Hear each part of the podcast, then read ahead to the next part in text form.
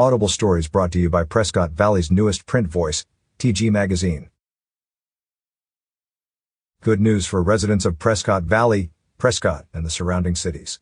Governor Doug Ducey recently signed legislation to extend the state individual income tax filing deadline from Thursday, April 15 to Monday, May 17 to match the federal government's decision to extend its filing deadline. Our economy is on the rise and jobs are growing, but Arizonans throughout the state have still felt the economic impact of the pandemic, said Governor Ducey. This extension aligns with the new federal deadline, giving Arizonans more time to file their state income taxes and helping them to avoid penalties.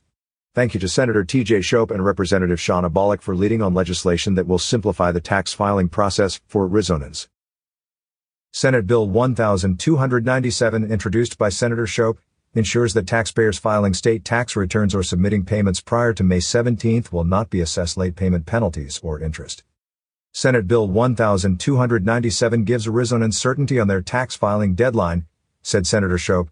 Giving Arizonans the freedom to file their state taxes at the same time as their federal taxes makes sense, and it helps them avoid feeling rushed. Thank you to Governor Ducey and my fellow legislators who supported this bill.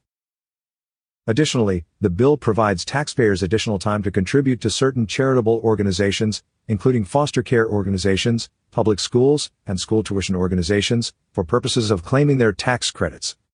The extension applies only to individual income tax returns. Estimated payments continue to be due on April 15th. In response to the pandemic, Governor Ducey last year announced the state extended the income tax filing deadline to July 15, 2020, to mirror the federal deadline,